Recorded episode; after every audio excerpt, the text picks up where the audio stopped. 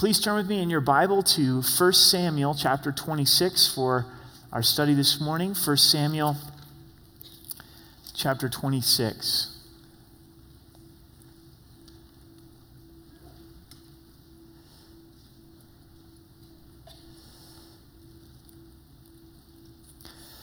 Also, want to welcome anybody that's listening on the live stream. Uh, we have our, our, services that are live streamed. Someone uh, came up to me last week and says, You know, my mom listens every Sunday uh, in Georgia. So it's a blessing to think about all of us that are, are joining us in worship uh, through the live stream. So, welcome. We're glad that you're with us this morning. Let's pray together. Father, as we open up your word, we ask that you'd speak to us, that you would refresh us that you would do a work in our hearts that can only come through your love. I pray that everybody that's here would understand in a greater way how much that you love them, how much they mean to you, God. Would you give us peace? Would you give us joy? Would you root out those things in our lives that don't glorify you? Father, we love you. We thank you for, for who you are. In Jesus' name, amen. I got a really important question for you this morning. What are your favorite reruns? TV shows that you just love to watch over and over again. You're going, man, I would love to, to watch these. What do you think are also the top 10 all time rerun shows? Well, I got the list for you. So, number 10, The Dick Van Dyke Show is number 10 on reruns. Number 9, The Big Bang Theory. Number 8, Cheers. Number 7, MASH. Some of you young people don't even know what that is. You know, Catch a rerun. Number six, All in the Family. Number five, Roseanne, Roseanne Barr. Number four, Seinfeld. Yay, Seinfeld. Number three, Golden Girls. Number two on the list is Friends. Number one, what do you think it is? I Love Lucy. So, confession time. Do you guys want to know what my favorite reruns are? This is a little humbling to say, but the first has got to be The Little House on the Prairie for sure. I grew up watching that show, and it is fun to gather the family together. I can geek out on some Little House on the Prairie. And the other is probably the Andy Griffith Show. That's just, I'll go ahead and whistle right now for you, but I'll save it. I've titled this message Rerun, and the reason is is because we have seen events that are very similar to this already in the life of David. He's got another opportunity to kill Saul, and he chooses not to. He puts Saul into God's hands. It feels like a rerun. Rerun means to run again, obviously. And God takes David through this very similar circumstance for a purpose and a reason.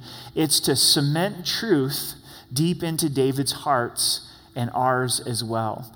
In scriptures, when God repeats himself, repetition is the mother of all learning. And so God's saying, I want you to get this. God doesn't waste words, He's communicated to us through Genesis, through Revelation. So as we see these similar events, it's a review for us if we've been studying this. Hopefully, it'll spark and stir in us some fresh truth to apply in our hearts and lives. Verse 1 of chapter 26. Now the Ziphites came to Saul at Gibeah, saying, is David not hiding in the hill of Hachilah opposite Jeshimon? Then Saul arose and went down to the wilderness of Ziph, having 3,000 chosen men of Israel with him, to seek David in the wilderness of Ziph. And Saul encamped in the hill of Hachilah, which is opposite Jeshimon by the road. But David stayed in the wilderness, and he saw that Saul came after him into the wilderness. David therefore sent out spies and understood that Saul had indeed come. Saul, over and over again, gets to this place where he wants to kill David. It's almost to the point where you want to just cry out to Saul and say, Let it go, let it go. From the movie Frozen, remember the song, Let It Go? Right? Got three daughters and a boy with, with three daughters. It's a, we own the movie Frozen, right?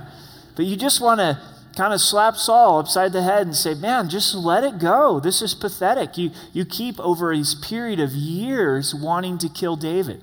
You're putting all of your energy and your thought into how you can kill David. So he gets his 3,000 men again to go out into the wilderness to try to track down David. David has his spies and understands that Saul is coming after him. If you're taking notes, first thing to write down and learn from this section of Scripture is that bitterness destroys those who house it. Bitterness destroys those who house it. Once bitterness finds a home in our hearts and our lives, it begins to erode us and destroy us. And Saul's the example of that. He's living in unforgiveness, jealousy, envy, and bitterness. This story illustrates the destructive power of bitterness. There was two men that were sharing a hospital room, and that happens in the hospital. A lot of times they'll put two patients into one room. They were both extremely ill. One man had the window, and he would describe to the other man all the wonders that he could see the colors of the sunrise and the sunset, the orange and the blue, the color of the trees as they would change, the park with the pond, the ducks. There was busy street below that would have a parade, and he would let everything be known that was happening in, in the parade. The man who couldn't see out the window, he longed for these times. He longed for these descriptions. In his imagination, he could see everything that was being described to him. But then it hit him how come I'm the one that never gets to look out the window? And before long, it would begin to irritate him at night, and he would think this over and over, and sure enough, bitterness set in. Well, the man with the, the window bed, he began to get more and more sick, and on this evening, this night, he begins to cough. And he begins to try to hit for his, his button to call, call the nurse, but in his pain, he, he can't reach it. The man that's not in the window, he sees this happening, but he chooses to not alert the, the nurse with his, his own button and watches his friend die. Finally, it's going to be my opportunity to be by the window. Sure enough, after the man is passed away and moved out of the room, he gets moved into the window. He can't wait to look out. That's all he's got to look forward to. Looks out the window, and all he can see is a brick wall. All he can see. That, that's all that the view is. The man, the whole time that had the window view, was making all of this up for the benefit of the other man. And that's bitterness so many times. That's revenge so many times. We're longing for revenge. We're longing for, well, what am I going to see? At, at the end of it, there's going to be nothing.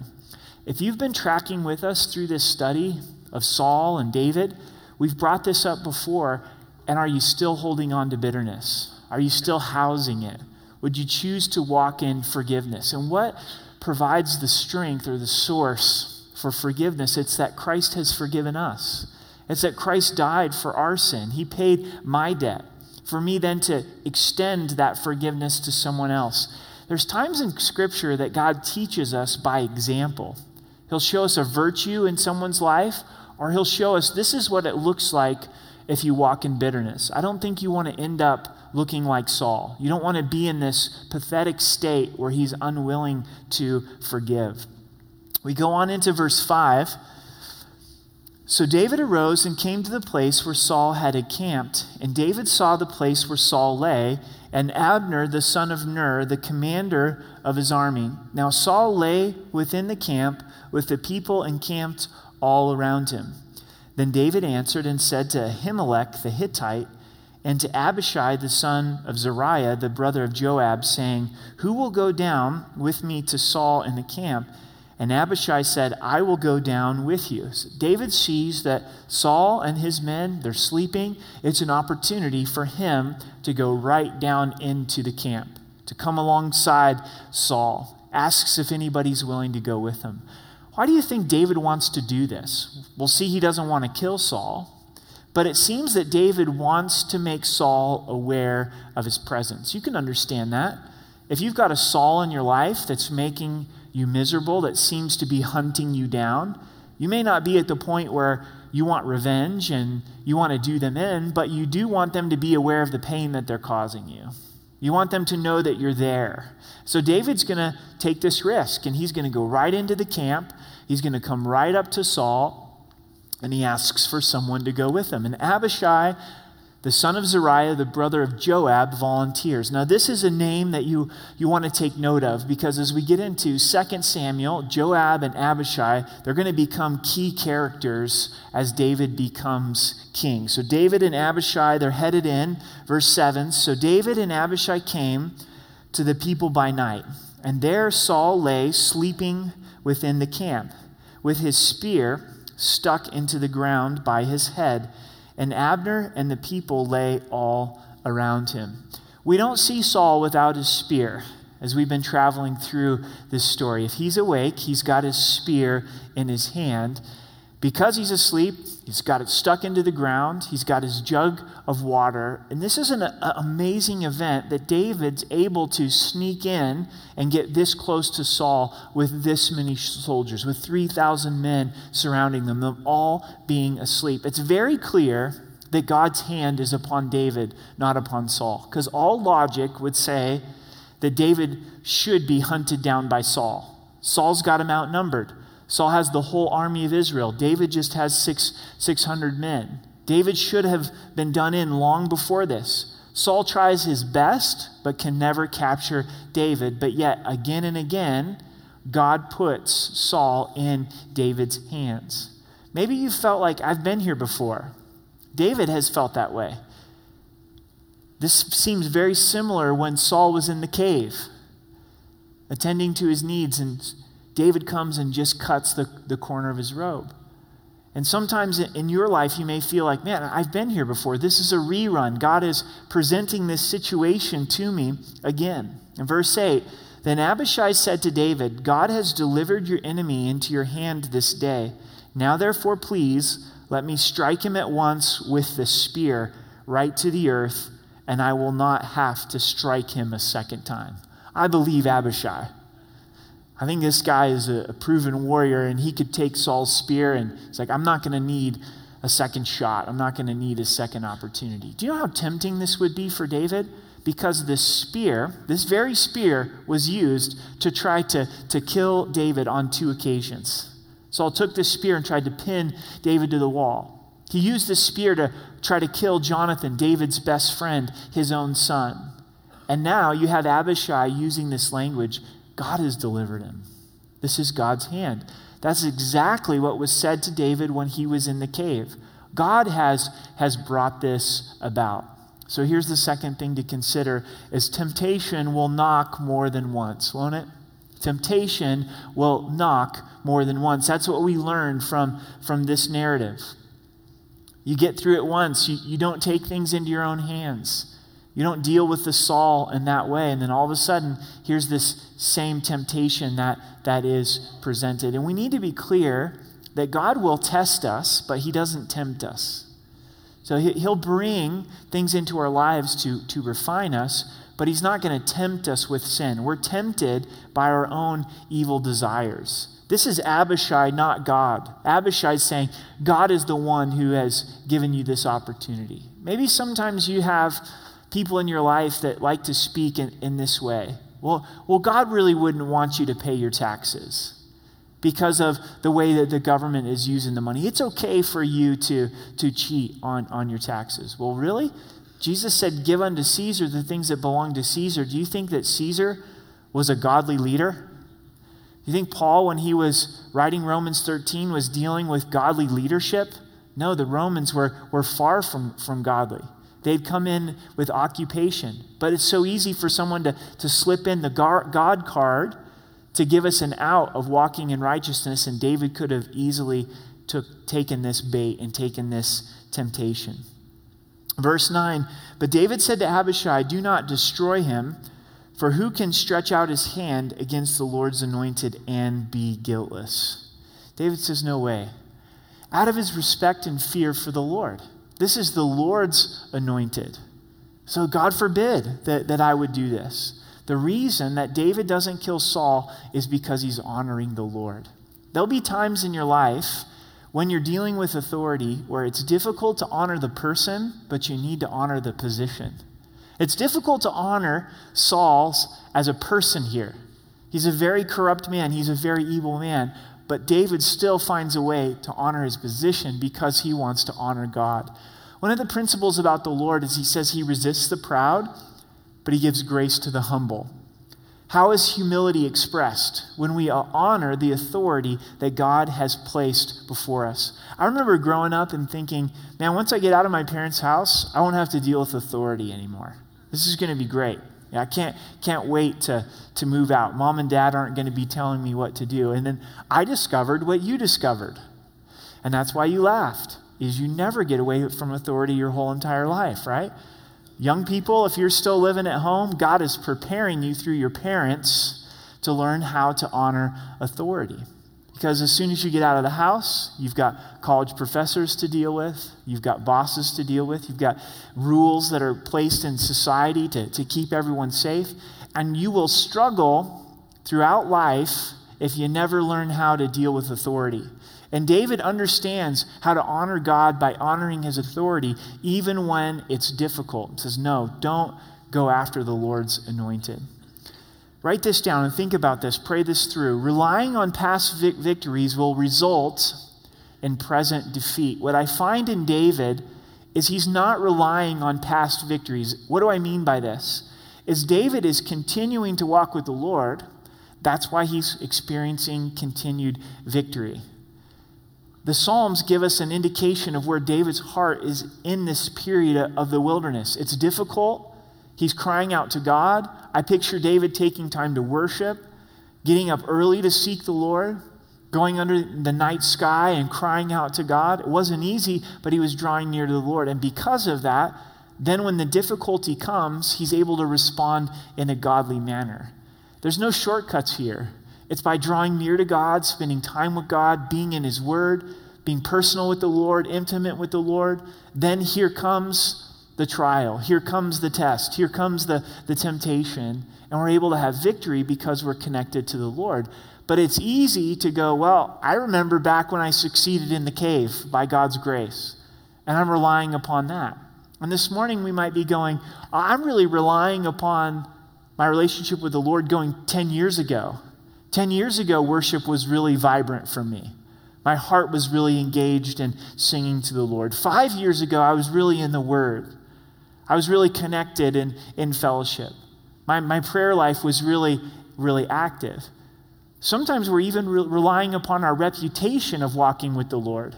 Your kids know you as someone who walks with God. Your, your friends know you as someone who, who goes to church. And we're really relying more on the reputation than the reality. Well, then what happens? We're not going to be prepared for the battle the way David is. So here's the encouragement frequently, often draw near to God. Maybe right now, in the midst of, of this service, Father, I love you. Thank you for giving me your son. I, I give myself afresh to you.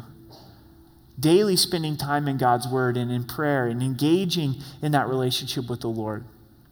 For me, if I'm not spending time with the Lord, temptation is much more difficult. It becomes much more tempting because my heart's not connected with the Lord.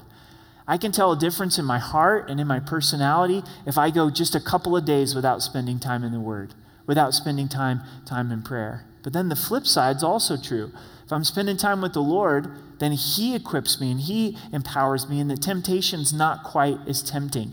It's not coincidence that I think David is able to succeed a second time in this. We go on into verse 10.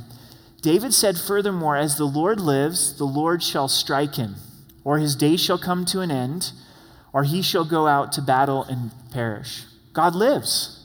And since God lives, God has the ability to deal with Saul and to strike him.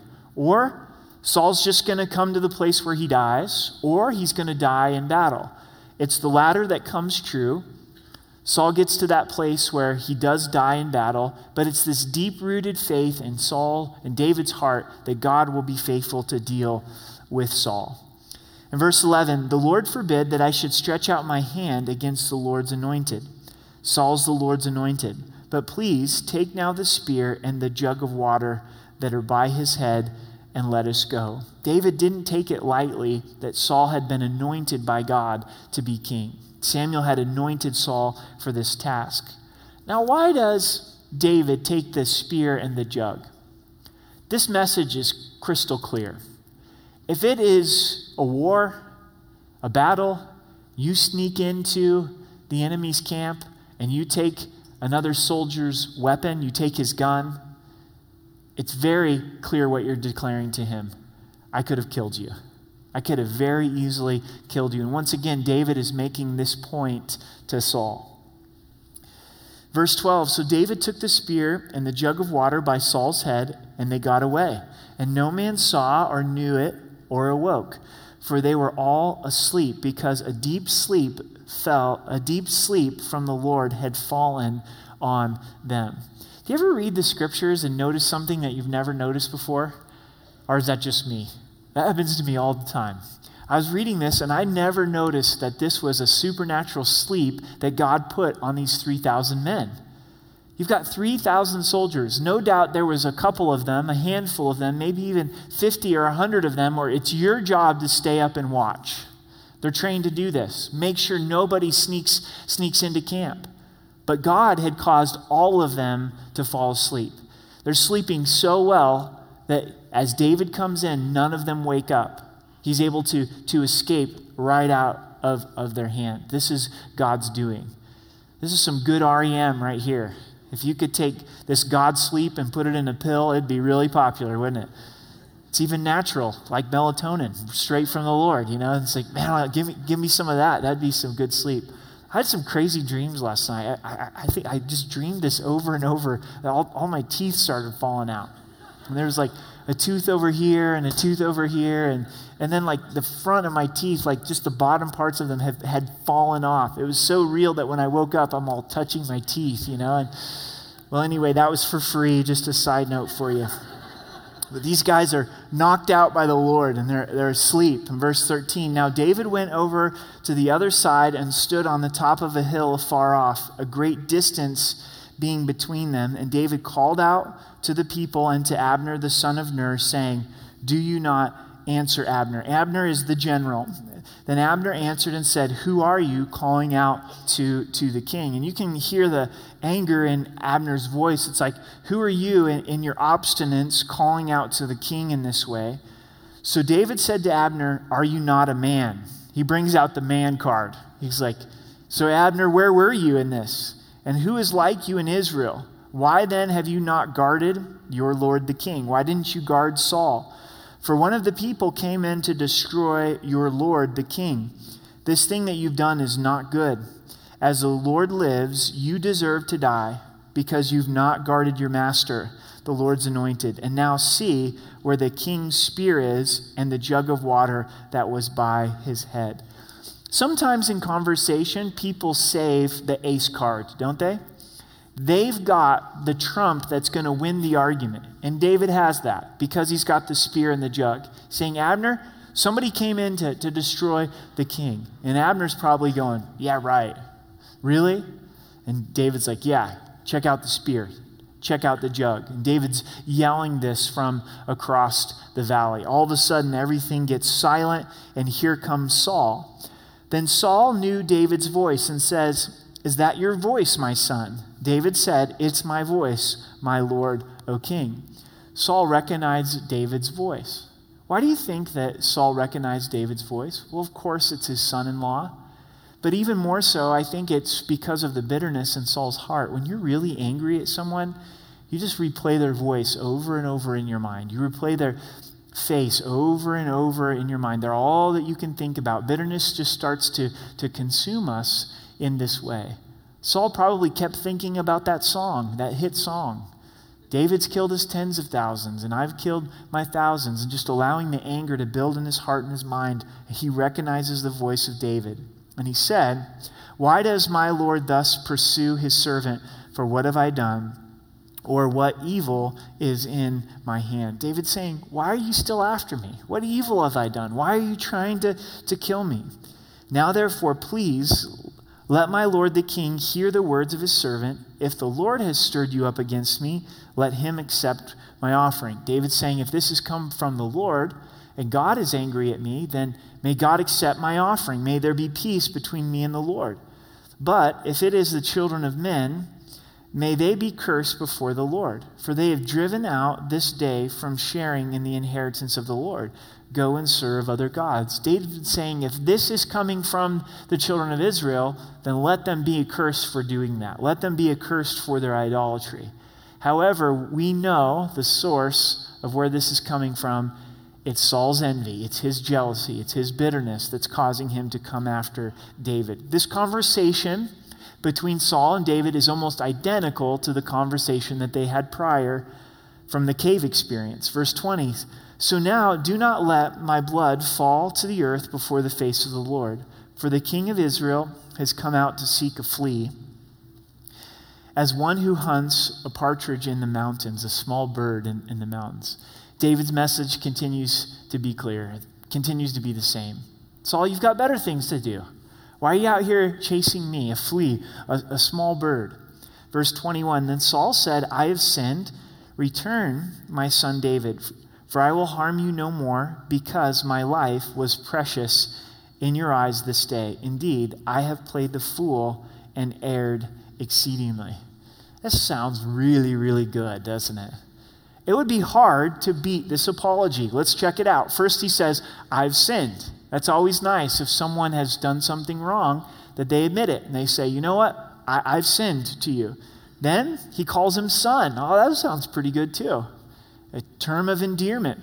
And then he promises, so you've got, I've sinned, admission of wrong, a term of endearment. Then he says, I will harm you no more because my life was precious in your eyes this day. So it seems like a change of direction.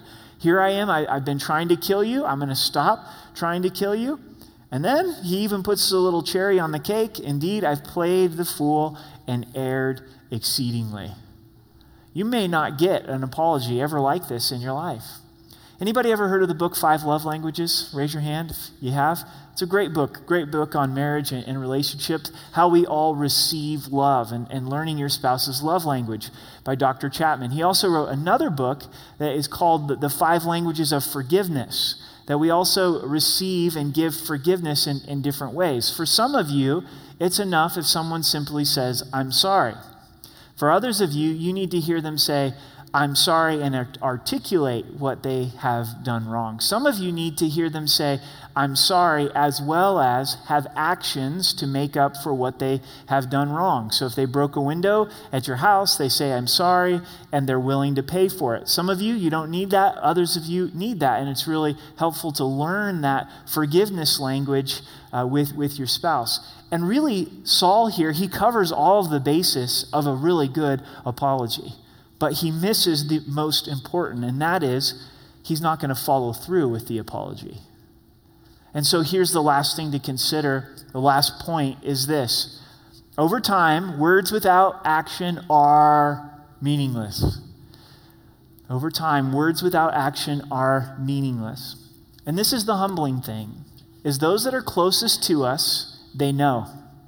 Your spouse, your kids, your friends, you're single, your parents, your brothers, your sisters, those that are closest to you in life, they know when you say sorry if you mean it and anything's going to change or if it's just words. It's just words. They're just blowing smoke. There's no heart change. There's no conviction here. And they get sick of it, don't they? They get tired of hearing it. We've lost credibility with them because there's not any follow through with our words of sorry. Proverbs 28 13 says, He who covers his sins will not prosper, but whoever confesses and for, forsakes them will have mercy. Confessing sin, uh, acknowledging what we've done wrong, being in agreement with God and others where we've sinned, but then also forsaking the sin. That's where we find mercy. Mercy from God, mercy from people, when they see us turning away from sin. Does this mean we'll never sin again? Does this mean we'll never struggle in that area again? No. But it does mean there is a heart conviction to say, I'm turning away from this. I don't want to continue in this. I'm starting to put actions along with the sorrow that I'm feeling. Paul wrote to the church of Corinth about the same subject, about a sorrow that leads to repentance. It says, Now I rejoice, not that you were made sorry, but that your sorrow led to repentance. For you were made sorry in a godly manner, that you might suffer loss from us in nothing. For godly sorrow produces repentance leading to salvation, not to be regretted, but the sorrow of the world produces death. So, godly sorrow, we feel the weight of our sin, and unlike Saul, it leads to repentance. It leads to a change of direction. Maybe this is for you this morning. The Holy Spirit's just saying, bam, gotcha and you find yourself over and over to God and the ones you love, saying, Would you forgive me? Would you forgive me? Would you forgive me? I'm so sorry. I, have been the fool. Man, God, God forgives you. He absolutely does. But He also provides the power for us to be able to change. And right now, determined to take some action. In what area is it tripping us up? In what area are we, we falling through? What would this look like for Saul if he would have chosen to put some actions to the words? You know what it would have looked like? Saul taking his spear and doing this, breaking the spear, handing his broken spear over to David and taking action with it. What's connected to our sin, saying, I'm going to break that away.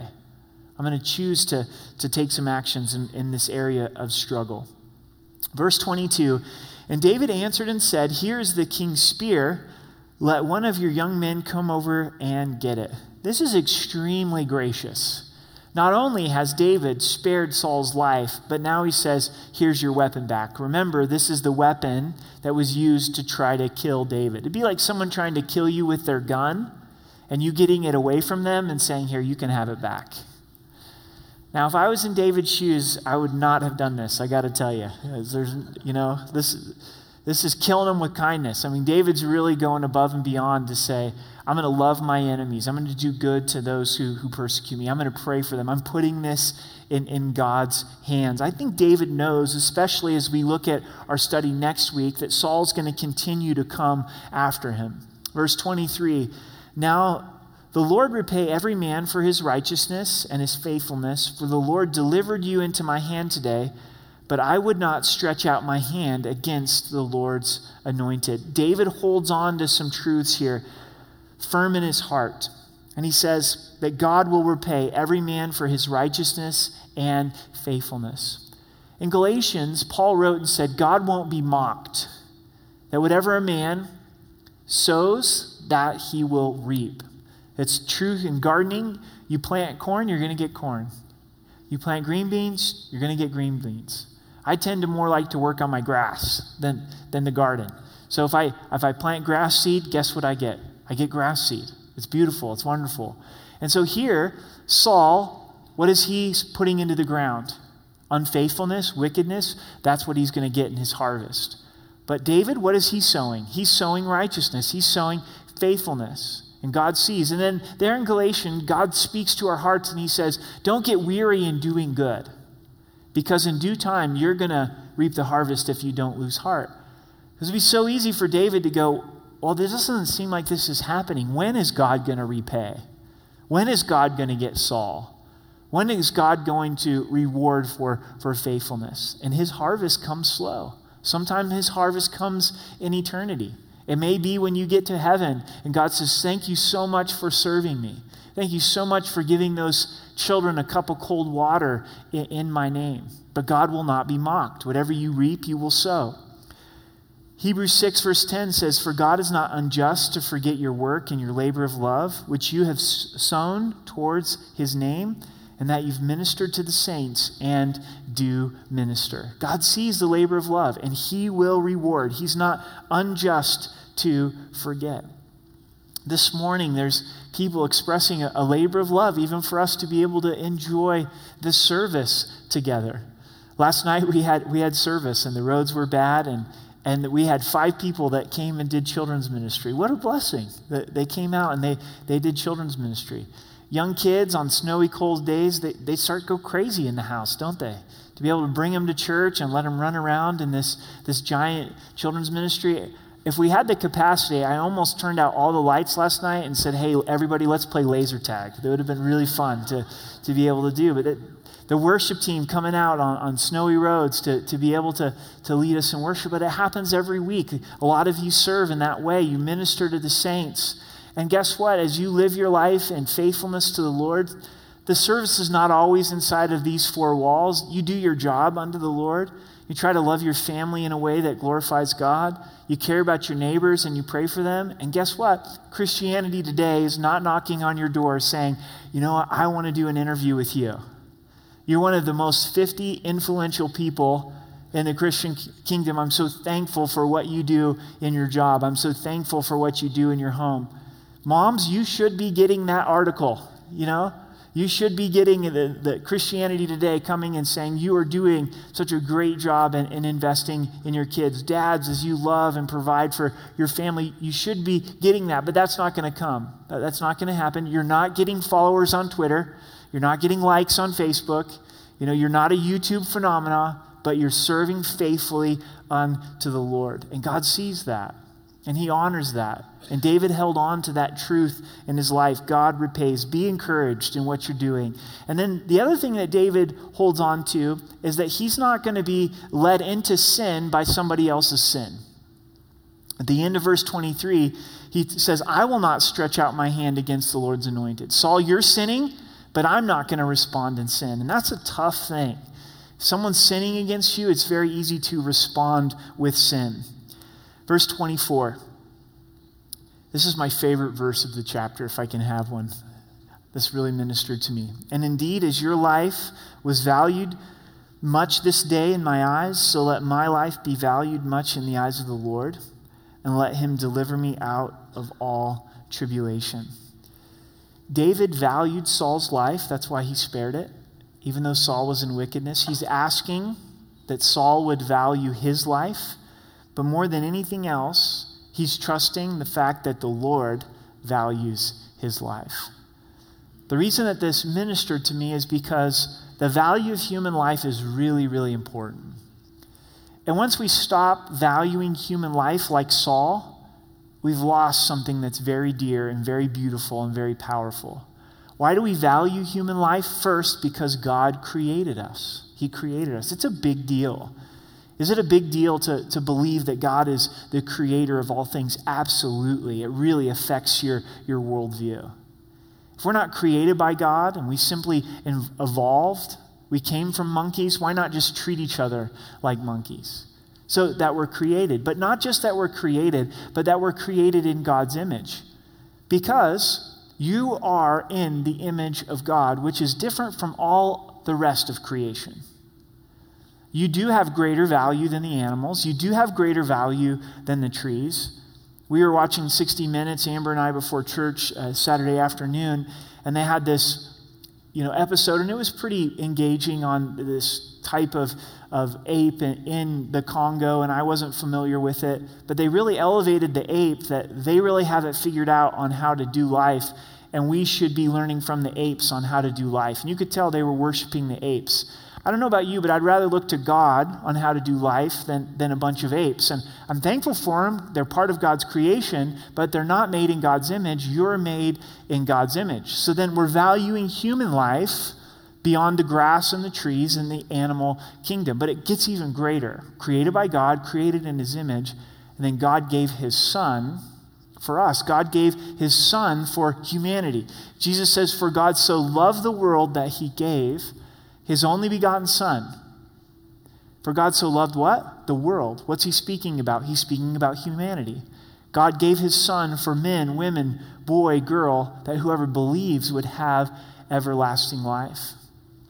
When we look at the Father's description of the Son, there's two times that the Father spoke audibly of the Son out loud the baptism of Christ, the Mount of Transfiguration. And both times he said, This is my beloved Son. He says, This is my boy. World, I want you to hear this. I love this guy. He's my son. He's my, he's my boy.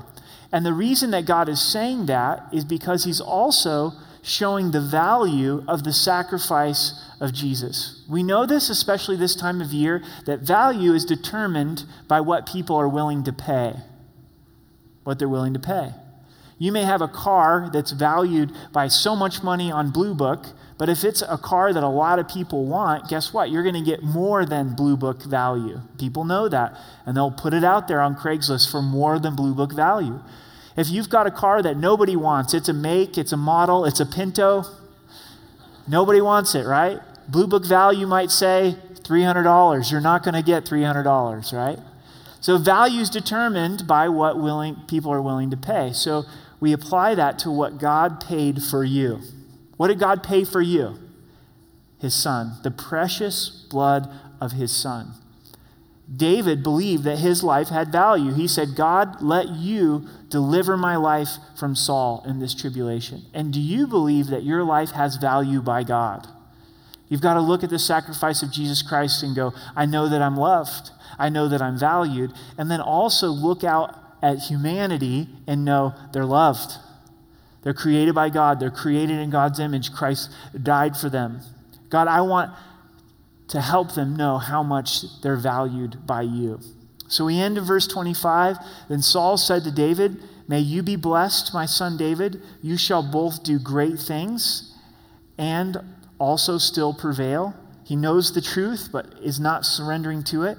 So David went on his way, and Saul returned to his place. What do we apply from this rerun? First, bitterness destroys. Will this morning be the morning where we choose to forgive, when we walk in the truth of forgiveness, not allowing our life to look like Saul? You might be saying, How do I forgive? It's a choice of the will, not of the emotions. If you wait till you feel like forgiving, you're going to wait a really long time. You're going to go to your grave a bitter soul. You have to choose by faith. I'm going to let it go. You can sing to yourself the frozen song this morning as you leave. Let it go. Let it go. Temptation will knock multiple times. You'll have opportunity to do Saul in, and don't rely on past victories. Maybe this morning's the morning where we, we need to return to our first love. It, was there a time where you used to read the scriptures more? Was there a time where you were more passionate about lost souls? Was there a time when you could say, Man, I was in love with the Lord? Return to that place, redo those first works. David knew that God valued his life. And do you? Do you know that God values your life? That he thinks about you more than the sands of the sea, that he knows his thoughts, that of peace and not of evil, to give you a future and a hope. He knows when you stand, when you sit, he knows the number of hairs on your head or lack thereof. Amen? He values your life. This is on my heart as we leave this morning is that I'd like you to stand and from God's word I want to pronounce a blessing on you. So go ahead and stand and stand with me. And this is biblical. In Numbers chapter 6 is the priests would speak this over the congregation as they would leave. And I want to speak this over the, you and pray this over you for the sole purpose that you would know that you're valued by God. So the Lord bless you and the Lord keep you. The Lord make his face to shine upon you and give you peace. The Lord lift up your countenance and the Lord be gracious to you. So, Father, I pray in Jesus' name, in a way that I can't communicate with words, that you would affirm your love for your people this morning, that you would bless them, that you would give gracious gifts to them, that you would keep them. Lord, if there's trial, if there's difficulty, challenge, would you just give them that assurance that you're with them and through your power, would you keep them? Cause your face to shine upon them. Lord, would they know your favor, that you look at them with love because of the sacrifice of your Son you look upon us as your sons and your daughters. May they feel the warmth of your love. God, would you lift up their countenance? For discouraged, distressed, just tired, wore out, would you renew strength? Would we, we walk out being able to have our countenance lifted by you? We pray that you would give peace. Please give peace. Jesus, you're the Prince of Peace. Would you give that peace that surpasses understanding? And would you be gracious to us? We know that your grace doesn't shut off after we are saved, it continues in our lives, and we express our need for your grace. God, you know every heart. You know those that haven't said yes to you, that haven't surrendered to you. We pray that this would be the moment of salvation. In Jesus' name, amen.